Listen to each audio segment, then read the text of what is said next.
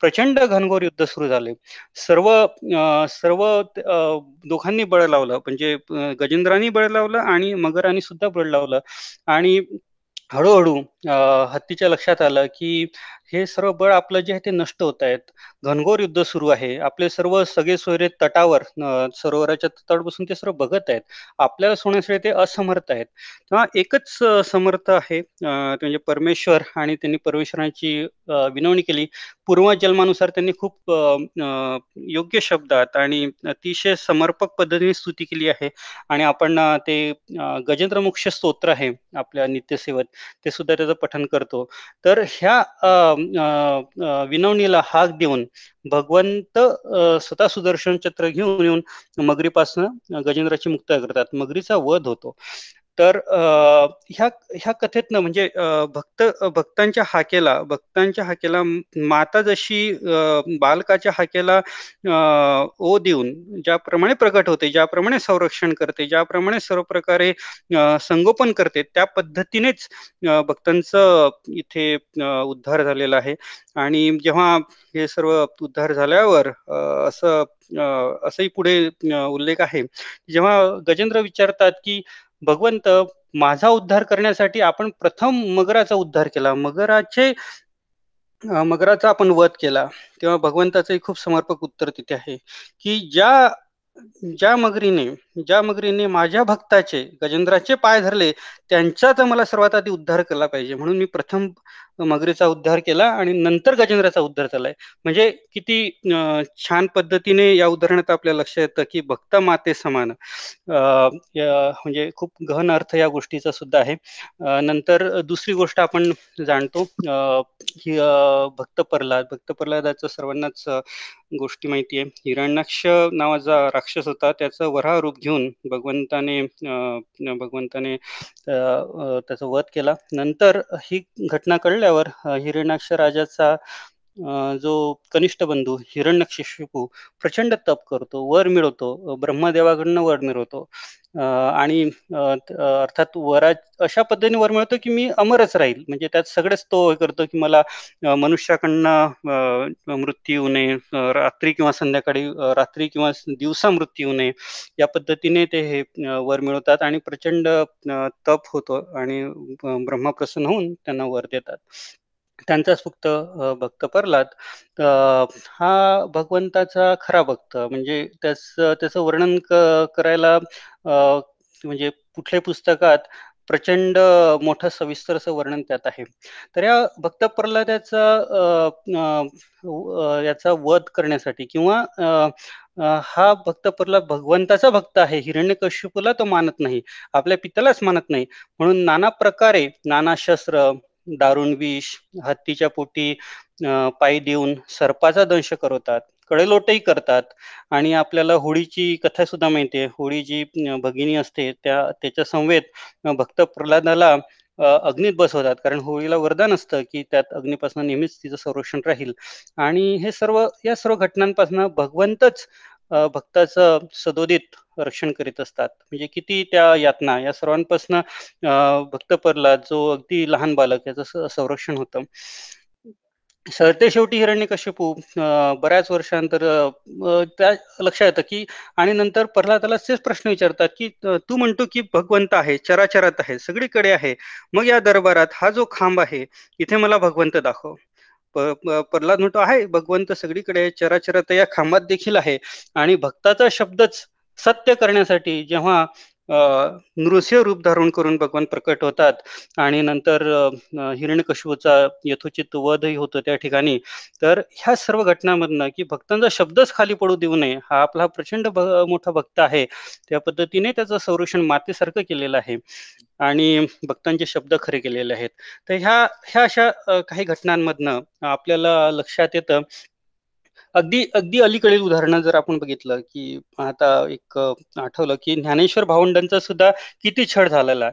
ज्ञानेश्वर तत् ज्ञानेश्वरांना तथाकथित मंडळींनी असं म्हटलं की तुमचे ज्ञान ज्ञानेश्वर तर या रेड्याच्या मुखातून वेदवजन म्हणावे. रेड्याच्या मुखात रेड्याचं नाव सुद्धा ज्ञानेश्वरच आहे. तर हे सुद्धा वचन सत्य करण्यासाठी रेड्याच्या मुखातून वेद वचन बाहेर पडले. ज्ञानेश्वर महाराजांनी कोऱ्या पत्रांना उत्तर दिले. अचेतन अशा भिंती चेतन करून चालवल्या. म्हणजे प्रचंड असे उदाहरण आहेत. आणि जेव्हा भक्तभक्ती करतात तर आपण खूप उदाहरणं अशी बघितलेले आहेत. त्यांना दुर्जन म्हणजे तात्पर्य असंच की भक्त भक्ती करतात व त्यांना दुर्जन नेहमीच छळतात. परंतु भक्तांचा महिमा व थोर पण करण्यासाठीच देवच दुर्जनांकडनं छळ करून घेतात व भक्तांचे संरक्षण करतात. ह्या पद्धतीने त्याचा घन अर्थ आहे. वेगळे अर्थ वेगळ्या ग्रंथांमध्ये सुद्धा खूप स्पष्टीकरण अर्थ दिले आहे परंतु वेळेचं बंधन ठेवून आपण इतकंच जाणून घेऊया. भगवंत स्वतः म्हणतात पुढे जाऊन की मला काहीही प्रिय नाही. मी भगवंत भक्तांच्या भगवंत म्हणतात मी भक्तांच्याच अधीन आहे. कारण ज्या भक्तांनी सर्वांचा त्याग करून जे माझ्याकडे आलेले आहेत त्यांना मी कसा सोडू? माझा स्वतःचा भाऊ देखील जर भक्तांना बाधत असेल तर मी त्याचा त्याग करेल. भक्तांचे ऋण माझ्यावर प्रचंड आहे त्या ऋणातून मुक्त मुक्त होणे मला शक्यच नाही. भक्तांच्या ऋणात नित्य राहणे हेच हेच मला परमोच्च आनंद आहे असं भगवंत स्वतः म्हणतात. म्हणजे या पद्धतीने इथे तर म्हणजे अगदी हा भावनिक व इमोशनल विषय आहे. बोलण्याची खरोखरच सीमा होते. तर अशा वेळेस मौन धरून परमेश्वरच्या चरणी आपण हा प्रथम अध्यायाचा भावार्थ अर्पण करूया आणि लीन होऊया. दुसऱ्या अध्यायाकडे आपण जाताना या दुसऱ्या अध्यायात स्वामी महाराजांनी स्वतः आपला जो प्रवास आहे त्या संदर्भात माहिती दिलेली आहे. जसं आपण सुरुवातीला जाणून घेतलं की स्वामी समर्थ महाराज धरणीतून प्रकट झाले एकोणावीसशे एकोणपन्नास साली छेलीगिरी छेली ग्रामात कुरुक्षेत्र जिथेच कुरुक्षेत्र ठिकाणी हस्तिनापूर जवळ हे एक छोटस गाव आहे. आजही आहे. आपले बरेचसे सेविकरी तिथे जातातही. तर गणपतीच्या मंदिर शेजारी स्वामी समर्थ महाराज प्रगट झाले. तर नंतर विविध प्रदेशात वेगवेगळ्या नावांनी कार्य चालू होतं आणि विविध देशांमध्ये चीन मलाया वगैरे इत्यादी ठिकाणी सुद्धा विशिष्ट कार्य होऊन जेव्हा श्रीपाद श्री वल्लभ आणि नृसिंह अवतार धारण करून नृसिंह सरस्वती अवतार जेव्हा महाराज आपल्याला आपण गुरुचरित्रात बघतो की एक्कावन्न आणि बावन्न अध्यायात की नृसिंह महाराज कर्दळीवणी गुप्त झाले असा उल्लेख आलेला आहे. तर त्या कर्दळीवनातच महाराजांत महाराज प्रकट होऊन पुन्हा त्यांची भ्रमंती तीर्थक्षेत्री कशी झाली याचा उल्लेख या द्वितीय अध्यायात आलेला आहे.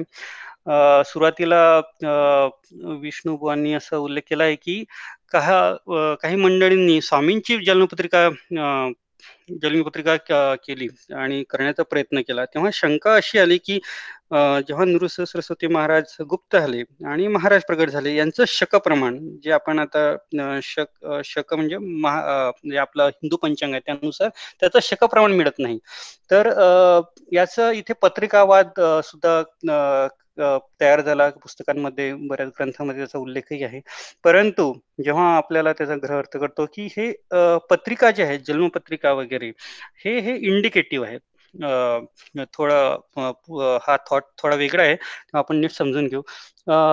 याचे आपल्या ज्या जन्मपत्रिका आहेत हे ग्रहात्मक ग्रहांमुळे आपल्याला सूचना मिळतात. आणि आपल्याला आपलं जीवन कसं राहील वगैरे किंवा पूर्वजन्माचे आपले सुकृत त्यामुळे आपले जे ग्रह विविध स्थानी स्थापित झालेले आहेत त्यातनं आपल्याला सूचना मिळत असतात. परंतु पुढील मुद्दा लक्षात घेण्यासारखा आहे. गुरुकृपा विविध सेवा इत्यादींमुळे ही पत्रिका देखील बदलते. खरं म्हणजे आपण स्वामीचरित्रातही उदाहरण आले तात्यासाहेबांना मृत्यूपासून महाराजांनी कसा संरक्षण दिलं याचं पुढील अध्यायात आपण निश्चितच सूक्ष्म रूपाने जाणून घेऊ. परंतु इतर ग्रंथ जसे गुरुचरित्र देखील आहेत त्यात साठ वर्ष महिलेला कन्यारत्न व पुत्ररत्न कसे प्राप्त झाले? मृत झालेल्या व्यक्तीला नृसिंह सरसे महाराजांनी पुन्हा कसे जीवित केले? काही मंडळींना त्यावेळेस विचारलं की नीतेनुसार या व्यक्तींचं आयुष्य संपलं आहे या जन्मातलं. तेव्हा नृसिंह महाराज म्हणतात की ब्रह्मदेवाला विनंती करून पुढील जन्मातली वर्ष या जन्मात आम्ही वर्ग केलेले आहेत. म्हणजे सांगायचं तात्पर्य पत्रिका विषय निघाला म्हणून की गुरुकृपेमुळे आपल्या सेवेमुळे आपलं जे प्रारब्ध आहे ते कसं बदलतं? ह्याचेही उत्तर इथे आहेत.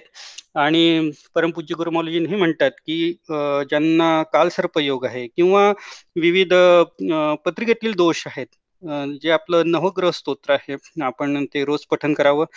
नऊ रोज दैनंदिन एक्क्याऐंशी दिवस सलग नऊ वेळा तर जे आपलं आपण वाचलं तर आपल्या पत्रिकेतील आपले ग्रहाचे जे दोष दोष आहेत ते सर्व निघून जातात. म्हणजे केवळ आपल्याला एक्क्याऐंशी दिवस नऊ दि नऊ वेळा ते रोज आपण वाचू शकतो.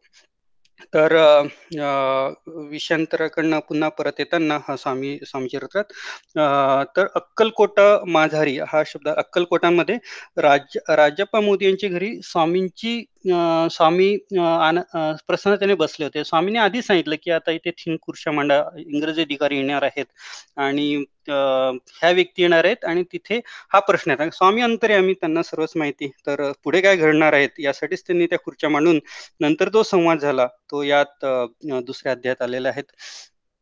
इथे दोन शब्द या अध्यायात आलेले ते कठीण शब्दांचे अर्थ आपण बघूया. निष्काम भक्तांप्रती कवल्य प्राप्ती होत असे. निष्काम निष्काम म्हणजे कुठलीही इच्छा न करता जी भक्ती करतात त्यांना कैवल्य प्राप्ती होते. कैवल्य प्राप्तीचा अर्थ इथे मोक्ष मोक्ष आपण असं म्हणूया तर या पद्धतीने इथे त्याचा उल्लेख आलेला आहे. तर जेव्हा साहेब येतात इंग्रजी अधिकारी येतात आणि नंतर पारसी लोक येतात तेव्हा महाराज त्यांना तेव्हा सर्व हे विदित असतं महाराजांना. तर साहेबांनी जेव्हा प्रश्न केला की आपण कुठून आला तेव्हा स्वामींनी सगळ्या तीर्थक्षेत्रांचा उल्लेख केला. आम्ही कर्दळीवनातून गेलो निघालो. आता हे कर्दळीवन जे आहे हे हिमालयातील गोरखपूरच्या जवळ हे कर्दळीवन आहे. तिथनं स्वामी प्रगट झाले. ते कर्दळीवनाचा उल्लेख काही काही नवीन ग्रंथांमध्ये असं आलेला आहे की जे ज्योतिर्लिंग आहे श्रीशैल्यम इथे तिथे कर्दलीवन आहे. परंतु ते कर्दलीवन नाही. कर्दलीवन परमपूज्य गुरुमालजी नेहमी सांगतात जे आहेत ते हिमालयात आहे आणि ते गोरखपूरच्या जवळ आहे. तिथनं महाराज प्रकट झाले. तिथून ते महाराजांचा प्रवास सुरू झाला आहे असं महाराजांनी लिहिलेलं आहे. नंतर कलकत्ता शहर कलकत्ता शहराचा आपण काल उल्लेखही केला होता की तिथे पारसी लोक आहेत. ते आजही प्रचंड मनोभावे महाराजांची सेवा करतात. मोठे भक्तगण तिथे आहेत.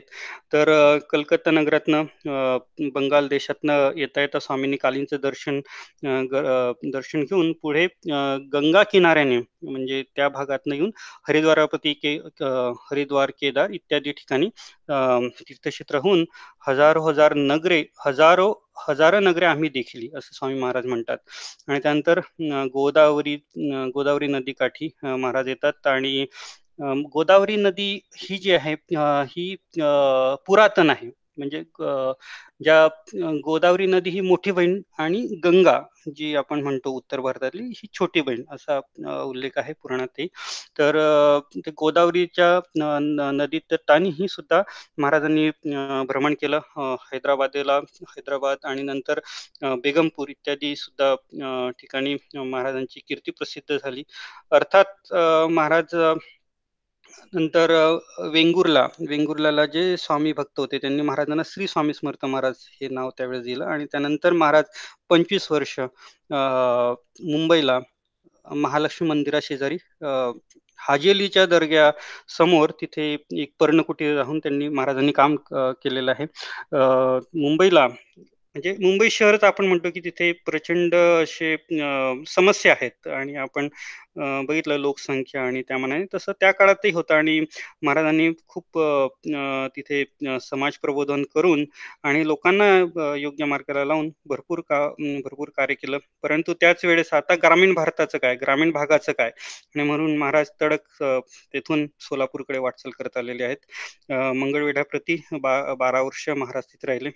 मंगळवेढा हे सोलापूरकडील जे आपले सेवेकरी आहेत उपस्थित त्यांना लक्षात असेल की मंगळवेढा मोहोड हे जे गाव आहेत सोलापूर जिल्ह्यातील प्रसिद्ध गाव आहेत. मंगळवेढ्याला पांडुरंगांची जी मूळ मूर्ती आहे ती सुद्धा आहेत. परमपूजी गुरुमावलाजी नेहमी उल्लेख करतात की जेव्हा विविध स्वाऱ्या झाल्यात यवनांच्या विविध स्वाऱ्या झाल्यात विविध मंदिरांची जेव्हा अवहेलना झाली त्या तिथे तेव्हा जेव्हा पंढरपूरला तो निरोप पाठवला आणि त्यांनी तिथल्या पुजाऱ्यांनी मूर्तीची आहे ती वर्ग केली ट्रान्सफर केली दुसऱ्या गावी. तर ती मंगळवेढ्याला वर्ग केलेली आहेत आणि तिथनं मग त्यामुळे तो धोका टळल्या टळल्यानंतर ती परंतु ती मूर्ती तिथेच राहिलेली आहे. म्हणजे जी मूळ मूर्ती आहे ती मंगळवेढ्यात आहे पांडुरंगांची. तिथे तो जो विष्णूंचा मंत्र आहे आपण जो म्हणतो श्रीवत्संधार्यान वक्षमुक्तामलाश्रम तो सुद्धा त्या मूर्तीच्या पायाशेजारी किंवा तिथे आपल्याला कोरलेला दिसतो. तर इथे बारा वर्ष मंगळवेढ्याप्रती महाराज राहिले. नंतर अर्थात उद्देश हा नव्हता की आपला नाव प्रसिद्ध व्हावं उद्देश हा होता की लोकांचा उद्धार होऊन योग्य मार्ग दाखवणं. त्यामुळे फारस त्याची त्यातील माहिती कदाचित अलीकडील ग्रंथात उपलब्ध नसेल. परंतु महाराज जे होते त्यानंतर विविध लीला करत अक्कलकोटला आलेले आहेत. आणि तिथे त्यांनी विविध लीला केलेल्या आहेत. त्याचा उल्लेख नंतर तिसऱ्या अध्यायात आलेला आहे. तर इथे म्हणतात या अध्यायाच्या शेवटी विष्णुबुवा हे असे स्वामी चरित्र भरला असे क्षीरसागर मुक्त करून श्रवणद्वार प्रशन करा श्रोते हो. म्हणजे हे तुम्ही श्रवणद्वार कानाद्वारे याचं श्रवण करावा तुम्हा नसावा येथे इथे कदाचित कधीही तुम्हाला कंटाळा येऊ नये. म्हणूनही ते सर्व ग्रंथ वाचन करताना सुद्धा विनंती करतायत. भवभयांचे अरिष्ट म्हणजे जे संसाराची संकटे आहेत भवभयांचे अरिष्ट ते सर्व तुमची याची चुकतील. त्याचा सर्व आणि तुम्ही यात अखंड या स्वामी चरित्रात डुंबून जाल अशा पद्धतीने त्यांनी या अध्यायाचा सरते शेवटी केलेला आहे. अध्याय तिसऱ्यामध्ये अध्याय तिसऱ्या सुरुवात करताना स्वामी महाराज अक्कलकोटला आले. त्या अक्कलकोटला त्यावेळेस अठराशे छप्पन इसवी सन अठराशे छप्पनला स्वामी महाराज अक्कलकोटला आले. त्यावेळेस अक्कलकोटचं नाव प्रज्ञापुरी होतं. म्हणजे जेव्हा आपण इंग्रज दस्तावेज बघतो ब्रिटिशांचा काळ अठराशे सत्तावन्नचा उठाव होण्याच्या आधी एक वर्ष आधी अठराशे छप्पन साली महाराज अक्कलकोटला आले. तेव्हा ब्रिटिशांच्या दस्तावेजात उल्लेख जो आहे त्या गावाचा प्रज्ञापुरी असा आहे. आणि नंतर अक्कलकोट हे त्याचं नाव झालं. अक्कलकोट म्हणजे जर त्याचा मूळ अर्थ असा बघितला तर अक्कलकोट म्हणजे आपल्या अक्कलेच्या कोटामध्ये जे राहतात ते श्री स्वामी समर्थ महाराज. म्हणून त्याचा उल्लेख अक्कलकोट आहे. आणि महाराज असे बरेच वाक्य त्या दरम्यान आपल्या लीला करताना आपल्या वास्तवात असे भरपूर वाक्य महाराज असे बोलायचे आणि भरपूर संभाषण अशा प्रकारे व्हायचं की नंतर कितीतरी वर्षानंतर किंवा काहीतरी काळानंतर लक्षात यायचा. सेवेकऱ्यांना ज्या आजूबाजूला भक्तगण होते त्यांच्या इथे खूप उशिरा लक्षात यायचं. तर तसंच अक्कलकोट शब्दाचा अर्थ सुद्धा या पद्धतीने आहे. जर अठराशे छप्पनला आपण बघितलं तर महाराज अश्विन शुद्ध पंचमी म्हणजे जी नवरात्रातली पंचमी असते ललिता पंचमी आपण म्हणतो तर त्या ललिता पंचमीला या शुभ दिवशी अक्कलकोट या ठिकाणी आले. आणि खंडोबाच्या मंदिरात तीन दिवस महाराजांचं वास्तव्य होतं. ललिता पंचमी म्हणजे नवरात्रातली पाचवी माळ.